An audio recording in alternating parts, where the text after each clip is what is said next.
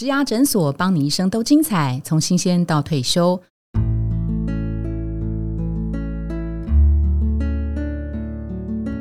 Hello，大家好，我是主持人 Pola。在今天节目的一开始哦，我们要先回答一位听众朋友世奇，他透过一零四植牙诊所的 Parkes IG 来私讯提问。呃，他最近去面试了一个加油站，好，那加油站是跟他说，呃，请他等待。如果是呃过了礼拜一没有收到电话的话，那就表示他没有被录取，好，就请他等待。那他在等待的过程当中啊，他就很紧张，就是留言就说，诶，他方不方便打电话或是简讯去问对方？那如果可以的话，他要怎么说比较好？那今天的这一题呢，我们就邀请植牙诊所 Parkes 来宾。今天的来宾是郭佳琪 Andy。那 Andy 呢，他之前是创业家兄弟的共同创办人之一的弟弟。那他现在跟太太自行创业，创了拍拍圈 Pop Chill 二手精品时尚电商。我们来请 Andy 来回答这个问题。Hello，Andy。嗨，大家好，我是郭佳琪。嗯哼。那关于这位来宾的问题啊，我觉得其实不用太紧张哦。就是在职牙中，不管你在求职或在职场上，其实是互相而且是平等的。嗯嗯，那其实你只要用很诚恳的方式去沟通，我想他是没有问题的。那很多职场的机会，我觉得是需要自己去争取的，就是你很难是被动的等待。哦，所以其实有时候你的争取啊，表现出你的积极，反而是一种加分哦。嗯哼。这位求职者他问的就是，那要怎么说？其实他就自然的说就 OK 了，对不对？我觉得是哎，我觉得如果是我的话，我可能就。打电话过去说：“哎，您好，我是那一天哪一天来面试的谁谁谁哦。那我自己其实就是很期待有这样的一个机会，嗯哦。那我是不是能够问，就是对方的话，哎，是不是能够提前告诉我，或告诉我说，哎，我这次有没有录取的机会？那如果没有的话，我是不是有哪里可以改进，能够做得更好的地方？对，就是展现自己的诚恳。我觉得诚恳就是最重要的。嗯哼，那。”对我来说啊，其实以前在面试也是有人会这样来问我，我觉得完全不会扣分，反而是一种加分哦。嗯，有没有可能甚至不录取边录取了？我觉得如果是只是问说，哎，我能不能录取，大概不会不录取边录取。但是很多人他会附带一些，例如说，哎，我补充我的一些经历啊，或者我的一些想法，或者他会告诉我说，当天面试之后，他其实会有一些想法或 comment，或者他回去又参考了什么东西，那他有一些想要补充的。嗯，那这种我觉得绝对是加分的。对，所以就是知道有没有录取，yes or no，以及在那一次当下我可以做什么样的改进。接下来呢，我们要进入到今天的这个主题哦。呃，也许您正跟世奇一样正在找工作。那不论你的工作年资多久，还是说你是今年刚毕业的新鲜人，正在职涯的起点，那其实这一生无可回避的一题就是：你是人才还是人力？哈，一零四职涯诊所 Podcast，我们从六月份进行内容策展，每月有一个系列，会有四个单元。在八月份呢，我们制作的系列主题叫做“如何脱颖而出，成为职场 MVP”。第一周的单元，你是人才还是人力？让我们再度欢迎今天的来宾 Andy 郭，我们请他来跟听众朋友们自我介绍。大家好，我是郭佳琪 Andy 哦。那我从二零零七年开始创业，我们一直都是做网络服务，所以做了好多好多，做了二十几个不同的服务。那当然很多都失败，那有几个算成功。那最新的一次创业是一个叫做 Pop Chill，就是拍拍圈的二手精品时尚的转售平台。那也是刚创立一年，现在还在打滚中啊，非常辛苦的一个阶段。好。那今天来听这个呃，创业资历有超过十五年的 Andy 来聊一下，什么叫做人才，什么叫人力？那这两个有什么不同的差异啊？OK，那我先讲人力好了。我自己一个很典型的经验，在我刚进入职场的时候，我是看着 job description 进去啊，所以它有一个清楚的工作说明。那我觉得我很认真，很守本分，我都做得很好。呃，但是有一天呢，我的主管跟我讲了很长很长的话，很长啊，真的多长？一个小时。他就问我说，我在过去的半年我有什么 breakthrough？嗯哼，那我就把我做的专案都讲出来。他跟我说，这些是公司指派给你的，呃，这不是你自己发想出来，也不算是你自己的突破，这只是你完成你分内的工作。嗯，哦，在那一刻我就明白，我其实是一个能力。人力就是工作有一个需求，你把它填补进去，非常好用，你完成公司的任务。那什么是人才？人才是会进化的，人才是突破你的 job description，你能够做得更好，做得更多，那能够帮公司设想。完成更多的事情，那可能是人才啊。所以在那之后，我的主管跟我讲完之后，其实我刚开始还蛮受伤的，想说：“哎，我这么认真，从小到大，其实也是乖乖听话，完成分内工作，怎么会被老板这样说？”啊，但是我明白，其实啊，你必须要做的更多，做的比 job description 更多，那能够完成一些公司期待以外的事情，那可能才是人才。刚刚那个 Andy 有提到，他说我这么乖，我从小到大我都很听话。我们这边补充一下 Andy 他的过去的呃学历是台大土木系的，哦是哦乖乖的念书的乖乖牌乖乖牌自由生。好，然后呢那个哦在当兵的时候自学城市，对不对？对啊然后后来去斯坦福念了这个电脑科学的硕士，电脑科学的硕士很乖又很优秀。结果这样子的一个可以说人生胜利组吗？还是让学霸？你讨不讨厌人家用这个东西来架在你？我觉得还好，因为就是啊，哇，非常有自信哈。好，那那个呃，从小到大的那个资优生乖乖牌，结果在一个小时的主管跟你 one on one 的面谈，哇，突然觉得被雷打到，伤心了很久吗？我觉得伤心是一定会的，但是其实更多的是一种反思哦，是就是是因为他告诉我说，他比我大概大了十多岁，嗯那他跟我说，以我当时二十几岁的年纪啊，如果可以了解这些事情啊，对我未来的职涯会好非常多。嗯那不然的话，我可能就是一个永远一个很平凡的工作者而已。嗯嗯嗯嗯。那我我在如果针对这个事件呢、因为你的反思一定是从这个工作本质上面看到有哪些地方可以突破，有哪些地方是超出那个前辈的预期嘛？你后来做了在反思的过程当中，你做了什么样的自我检讨或是什么分析？你找到了那个突破点吗？OK，他告诉我说，我可以观察我的几位很优秀的同事哦，因为我们是一个团队，有十多个人。那他叫我观察其中的两个人，哦，那我观察会发现他们在会议上啊，是会第一个会非常积极的发言，第二个他们不会等待着主管分配任务给你，他们会举手去争取，哦，就是他们会自己争取我想要做什么样的 project。哦，有一种 project 可能是公司想要你做的，那他们不会等到主管分配，他们会自己举手去争取你的工作。哦所以我当时有一个领悟，就是你的工作并不该是分派来的，你的工作该是争取来的。嗯那不管这些东西是本来公司就想做的，或者本来公司没有想过要做的，但是你主动去争取，你看起来就不平凡，就跟别人不一样。嗯哼，所以你只做好这个呃工作描述、职务描述本身，那就是不够的，我而且觉得那叫理所当然。对，但是我觉得在我们的传统教育，通常就是功课派下来是什么你就做什么嘛，你很难。我从来没看过有任何同学工工作，就是在在课业上你派下来的功课，你会再做更多更多，然后完成更多，争取更多。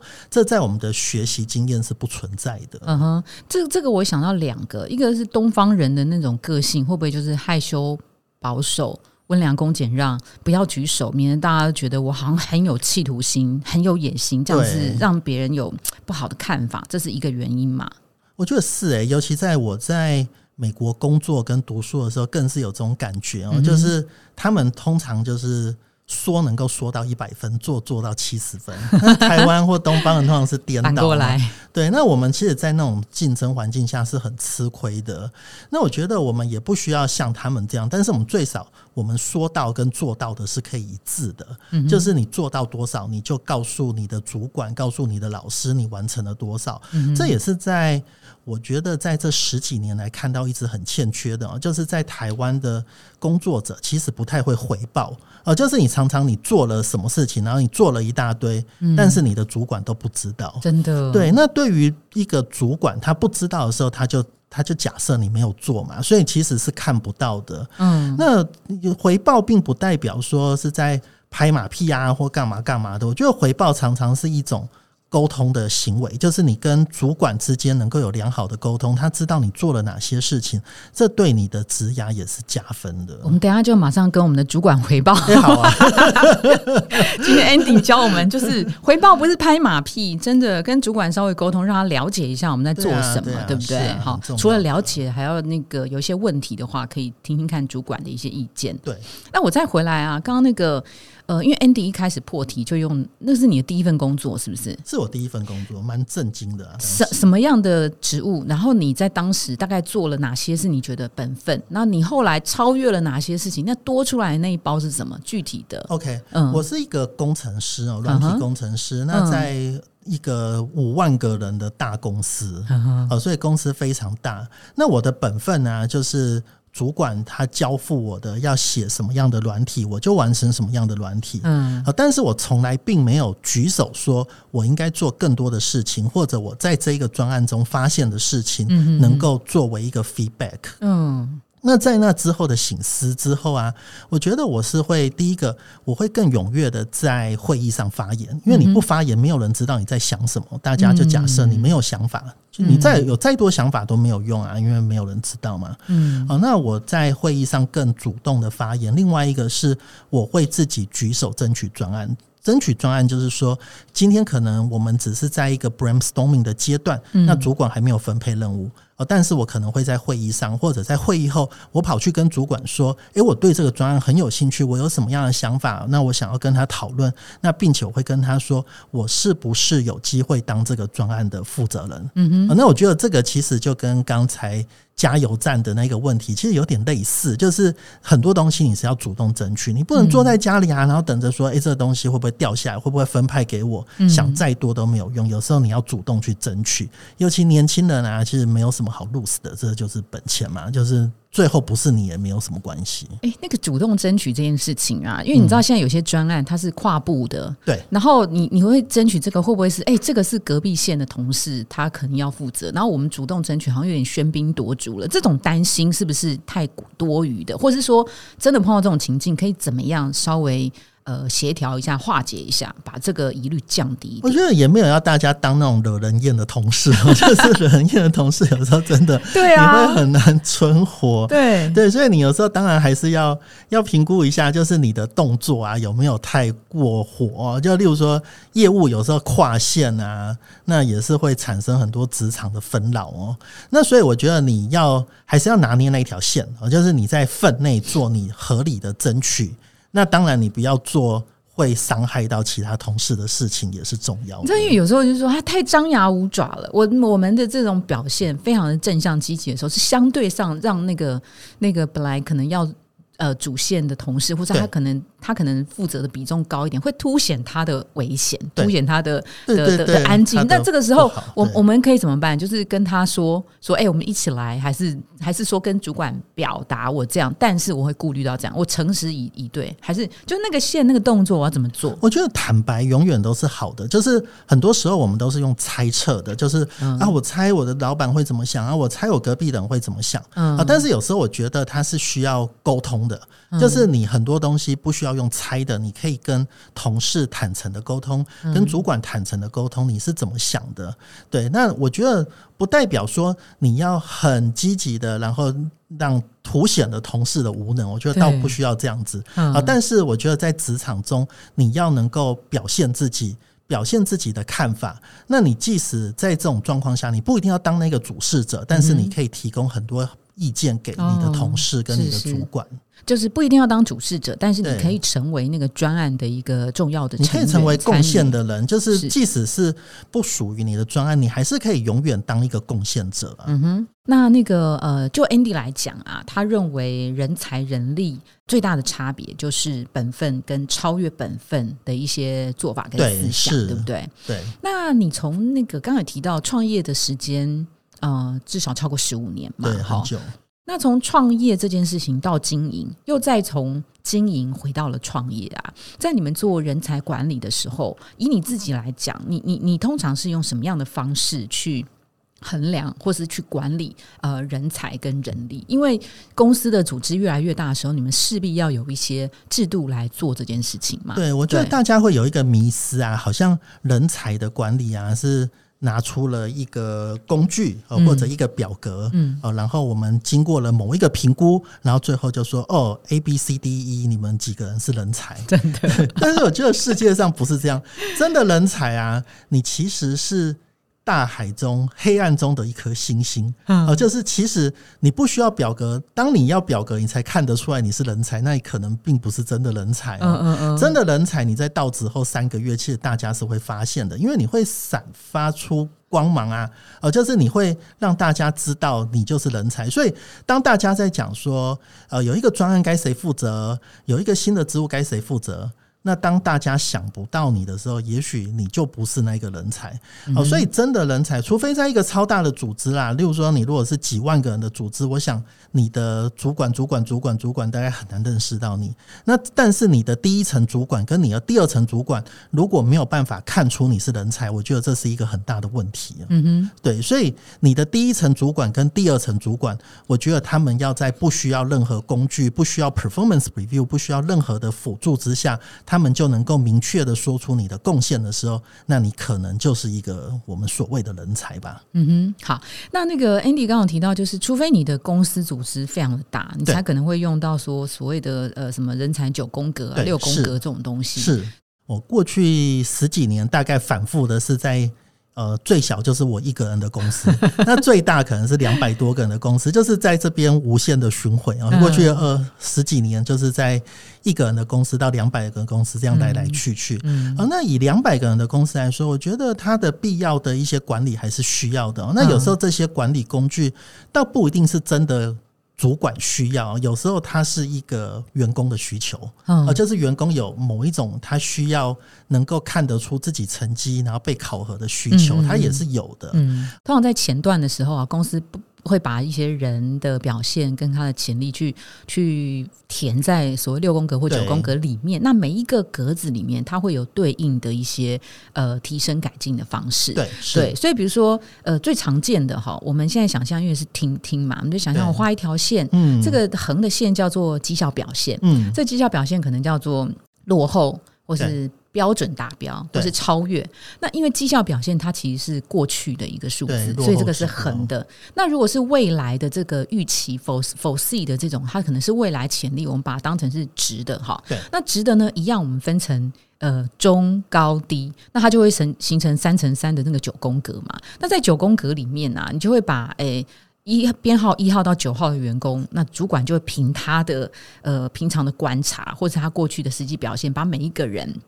放在呃，他认为所谓适合的位置是，然后给他不同的一些呃进步的方式，比如说让他参与经营管理的会议，对。好，因为他可能是未来的呃接班人，明日之星，对，或者是比如说，哎，这个人他需要的是一个 mentor 的制度，他需要的是一个呃愿意跟他说实话，让他知道在这个职场上怎么生存的一个 mentor，他需要的是这个，哎，有的人需要的是。好好念书哦，因为他的知识可能不足。对，有的人需要的是呃呃管理知识上面的建立，所以这个可能就可以 echo 刚刚 Andy 提到的。其实有时候人才六宫格九宫格的建立是要对员工能够有一个相对上能够对症下药的一些做法，对不对？我觉得是，就是很多员工他其实工作了一段时间，他会有一些迷惘。那些迷惘来自于说，哎，公司知不知道我的表现，或者公司知不知道？怎么培育我？嗯嗯，对。那我觉得这种有系统的工具，它其实是没什么问题的。嗯嗯，对。那只是呃，我想强调的是，一个人才啊，你不该是被动的等待哦，被动的等待公司有一天来评比你，然后或者给你建议，然后你才去做某一种努力。其实你要自己维持自己竞争力，是需要。非常非常的努力的，因为大家其实都很努力嘛。嗯哼，对，那你必须要比别人更努力。嗯哼，对。那我我会建议啦，就是说给一般的，不管你是用人主管或是你是上班族，我觉得你自己放一件事情在心上。我过去也常会跟我们的同事提到，就是呃，你天天或一个礼拜想这件事情，我都觉得很棒。就是你有没有意识在做一件有没有意义的工作。嗯，对，然后呢，我一样我就把它分成四象限，很简单。对，当如果你觉得这件事情是 你无意识的做着无意义的事情，哦真的，我觉得这就是叫做行尸走肉。对，然后还有一件事情是最完美的状况，当然是你有有有意识的去做的有意义的事，那件可能叫做人才。我觉得这件事情可以随时放在心里面，我们要有意识的去做这件事情。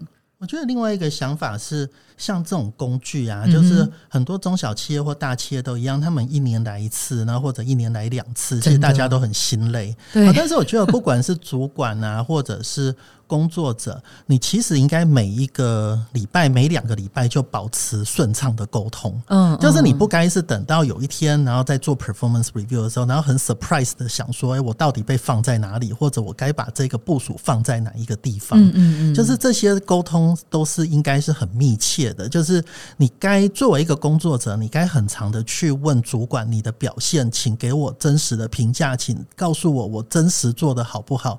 那请告诉我我可以做什么样的改进？就是你不该是被动的等待有一天被放在九宫格或者四宫格的某一个地方，这样还蛮可怜的。对，刚刚那个 Andy 一直提到，就是你不该被动的等待啊。所以，比如说我们想要做一些职场上的精进、努力、改进，你其实随时你都可以举手的，对对不对？当公司如果哎没想到你的时候，你肯定要想，哎，为我们公司没想到你，没想到你，对对对不对？我觉得一般的主管啊，就是永远不会嫌这些烦，因为这都是好事啊，它不是什么坏事。就是你的部署愿意跟你沟通，尤其在亚洲文化或台湾文化，我觉得多半是欠缺沟通的。就是主管不来找你，就不要找他，或者在电梯里假装看手机，就是躲得远远的最好。嗯但这其实是一个不健康的关系嘛。另外，我想问啊，因为我们刚刚讲到潜力这件事情啊，嗯，那个人的潜力到底我怎么感觉，我怎么看？我这个也可以给求职者啊，就上班族一些建议。每一个产业可能差异很大哦。那以我们来讲是软体网络，嗯我们看的潜力啊，多半是他有没有很大的热情想要学习哦。嗯所以你过去会的东西重要，但是并不是最重要。那更重要的是，你有没有办法适应新的环境，学习新的东西？嗯哦，当然，每一个人在面试的时候都讲得头头是道，好像都很厉害，背的背的头头是道。对，但是每个面试都要讲的这样子，但是我觉得真正的人才哦，其实他是会散发出眼神，是会散发出光芒的哦，就是他在你的公司在面试的时候，对于这份工作他有多渴望，不一定是讲话语气声调很热情 那个热情是，我觉得那个热情啊，就是他很想要这一份工作。嗯我觉得那个很想要这份工作的感觉，那种珍惜感啊，会让你得到这份工作之后，你会努力的保有它，你会努力的精进它。那一样又回到刚才加油站的例子啊，就是我觉得你很想要这份工作的时候，你会用各种方式去争取，或者像我刚刚的主管说的，当你想要这份工作的时候，你不是被动的在会议上，然后等待你被分派某一个任务，嗯嗯嗯那都太慢了，因为真的好的任务早就被别人抢走了，根本轮不到你。嗯所以你必须要举手说，对我就是想做这个东西，我就是想要这份工作，而且我为愿意为这件事情付出做什么样的努力，我觉得这个是装不出来的。嗯哼嗯哼，那个因为潜力这件事情啊，我昨天我昨天晚上在看那个嗯 NHK 的纪录片，他在讲那个日本的那个去大联盟发展那个大谷翔平。对，他在过去的一段时间里面，他他因为受伤，然后对啊，投的状况在那个时候其实也不是很好。我刚来推波，他好像表现得还不错，二十一轰还是什么之类的哈。那他就在沉潜的时候啊，他就在想。自己的问题到底出在哪里？然后我觉得他做对了至少两件事，因为还没看完。那个至少两件事，第一个事情他回头去请教铃木一郎，因为铃木一郎在大联盟已经打滚了十九年，对，所以他他其实是闷在内心，他其实不愿意去展示自己的弱点，跟一个这么伟大的前辈去请教。所以我觉得这是他做的第一件事情，他坦白的呃去举手求助，对就请对方给他一些意见。那第二件事情，我觉得也很让我觉得很棒，就是铃木跟他讲说。你一定要相信你自己的潜力。对你，你你现在碰到的问题，你看到的，你要相信你现在是这个状态，但你更要相信你未来有这个潜力可以去克服它。好，是，所以他跟他聊完之后呢，他相信他现在呃不是要回到以前正常的水准，而是要超越以前正常的水准。嗯对，所以潜力这件事情是人的信念，你要相信它，它其实它就可能发生，对不对？我觉得的确是，就是你相信你自己能够做到。我觉得多半你在接受一个新的任务或者一个新的工作，你一开始是很害怕的、啊，因为你对东西完全不熟悉，好像大家都在这边很久了，嗯，哦，然后好像大家都很厉害。对，然后好像在读一本书，然后大家一起读一本书，但是我是从中间开始读，但是别人嗯是从头开始读，嗯哼，对，那种感觉会让我觉得很空虚。当你没有信心的时候，别人对你也没信心啊，嗯就是你自己都不相信你可以完成，老板怎么相信你能完成？嗯，那后来啊，我觉得克服我自己心中的那个恐惧啊，反而是来自于有一次老板交付我一个任务，嗯，他真的很难，我真的快吓死了。我什么任务？具体的说，吓一下我们。哦，因为我们是在写城市的，所以就是又是说了一一堆程式这样子。哦，叫叫你写一堆你自己超乎你能力以外的东西，这样子。嗯那我觉得我后来能够克服那个恐惧，是来自于我告诉自己说：，啊，既然他敢交给我，那我还有什么好怕的？他都不怕了。对，嗯其实该怕的是他。对，那他敢交给我，我想我应该可以做到。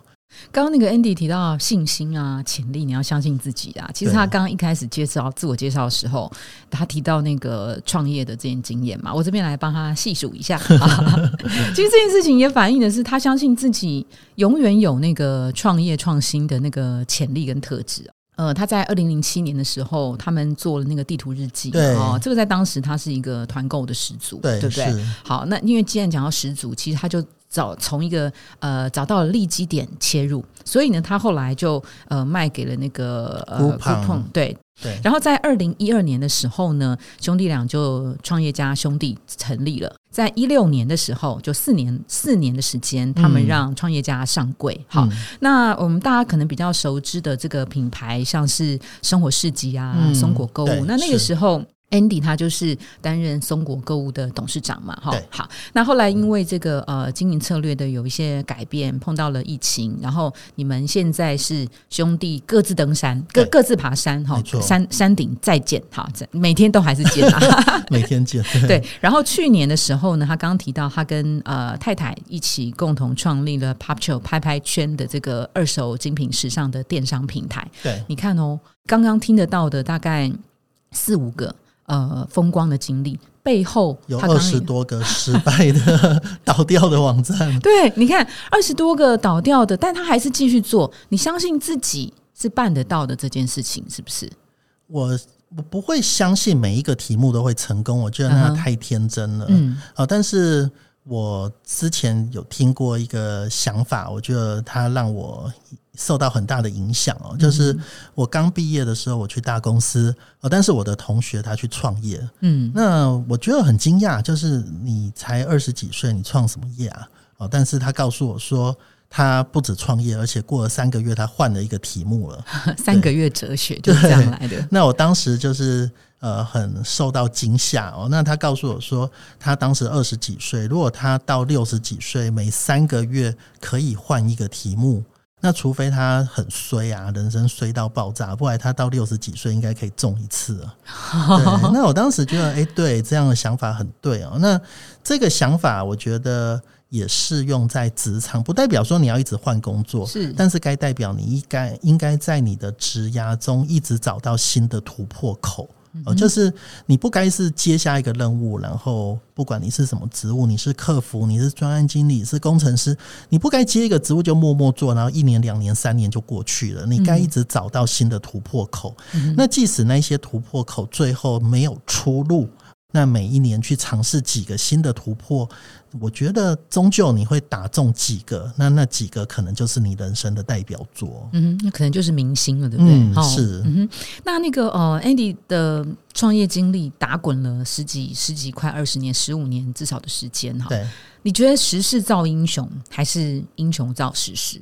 OK，我觉得两者都是哦，就是有时候你逆势而为真的是很辛苦啊。所以如果说比重的话，我觉得多一点是时势造英雄，可能占了七成。时势造英雄，对，时势造英雄，要掌握那个势。那那个势啊，我觉得举我们自己的例子来说，当时做。地图日记做的好辛苦，做的要死不活，对，那真的是很辛苦。那我们做的是一个社群网站，就是大家可以交友干嘛干嘛的。嗯，但是有一天我们领悟到一件事情，就是这个东西它不会到任何地方了，就是遇到一个很大很大的瓶颈。嗯，那所以转念一想，我们该去做别的事情，我们开始做团购。嗯，那做团购的第一个月就起飞了。嗯哼。那当时的领悟就是，诶，我做一个题目死守了，抱在那边三年，我好努力，我用了比别人更多的努力，可是就是死不上力啊！你好像有一种事倍功半的感觉。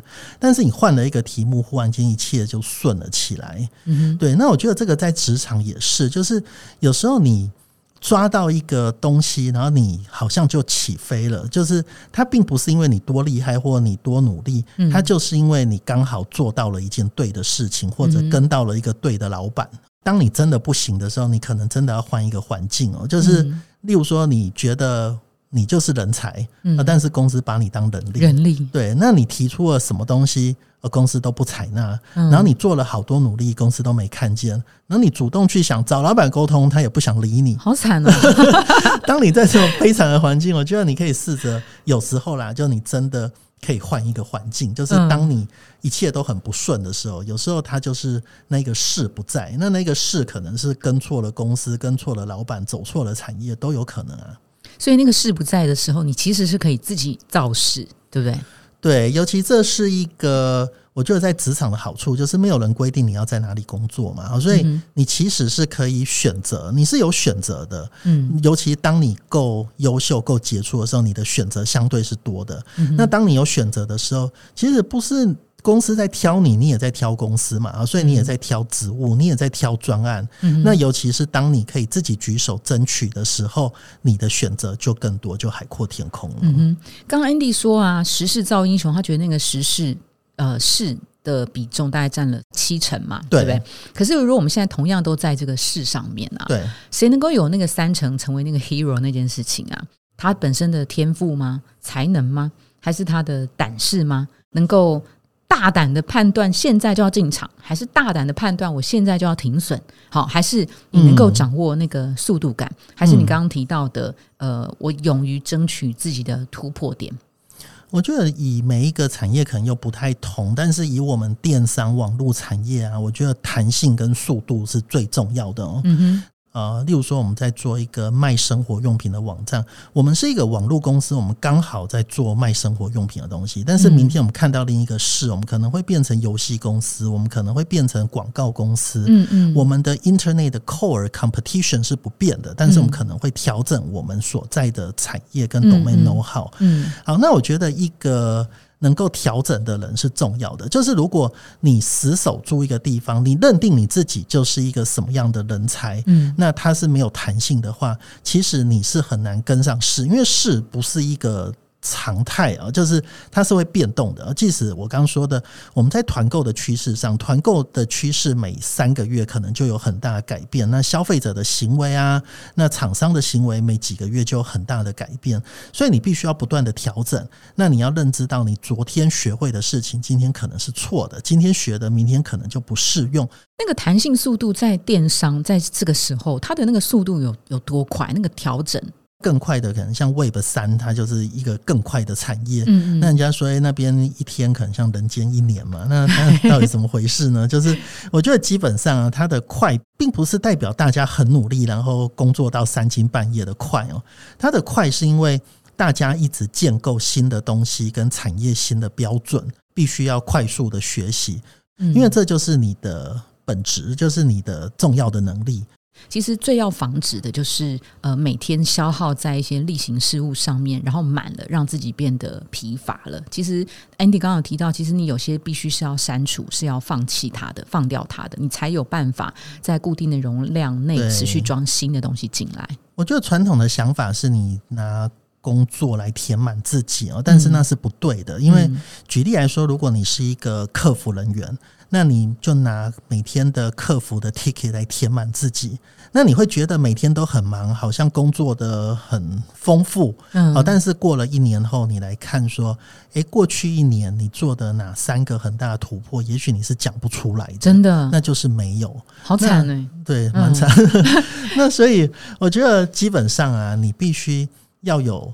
大脑十 percent 的空间哦，就是你可以想办法用减去法，或者用更有效率的工作方式，那让大脑保持出十 percent 的空间。那这十 percent 的空间是可以让你思考你怎么精进自己的。举刚才客服的例子来说，其实我也看过很有野心、很有上进心的客服人员，就是他并不会只是乖乖的回完那一些 ticket 的问题哦，他做的事情就是。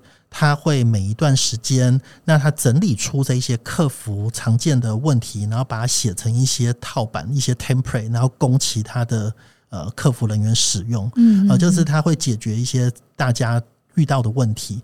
那他也会协助主管解决一些排程的问题，给主管一些建议，就是我们的应该要怎么排程、怎么轮班、怎么分配 ticket。